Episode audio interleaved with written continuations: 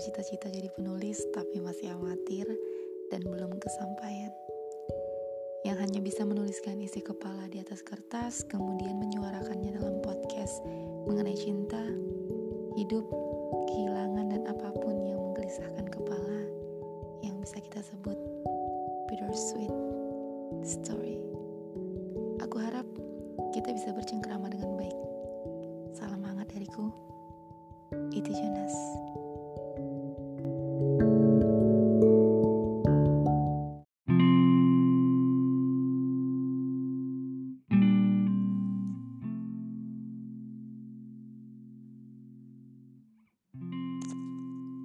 Tidak takut kehilangan.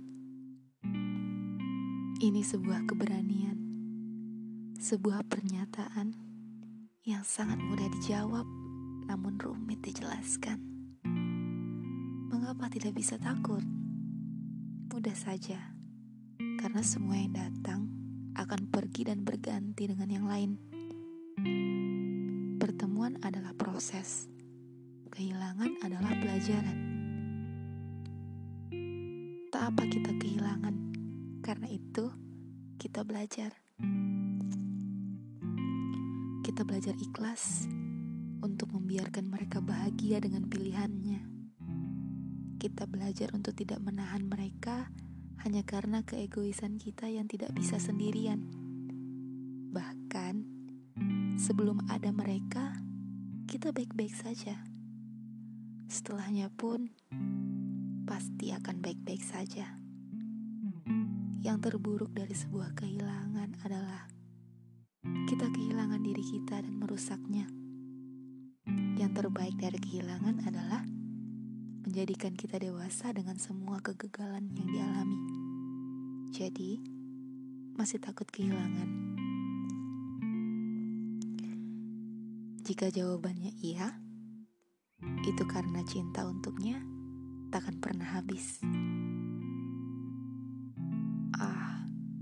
Kamu egois.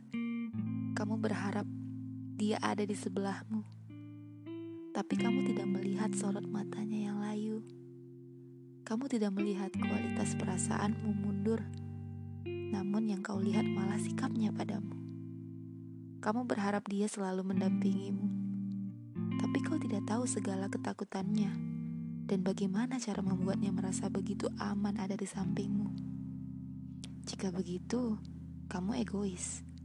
Kamu hanya mencintai dirimu dan mencintai perasaanmu.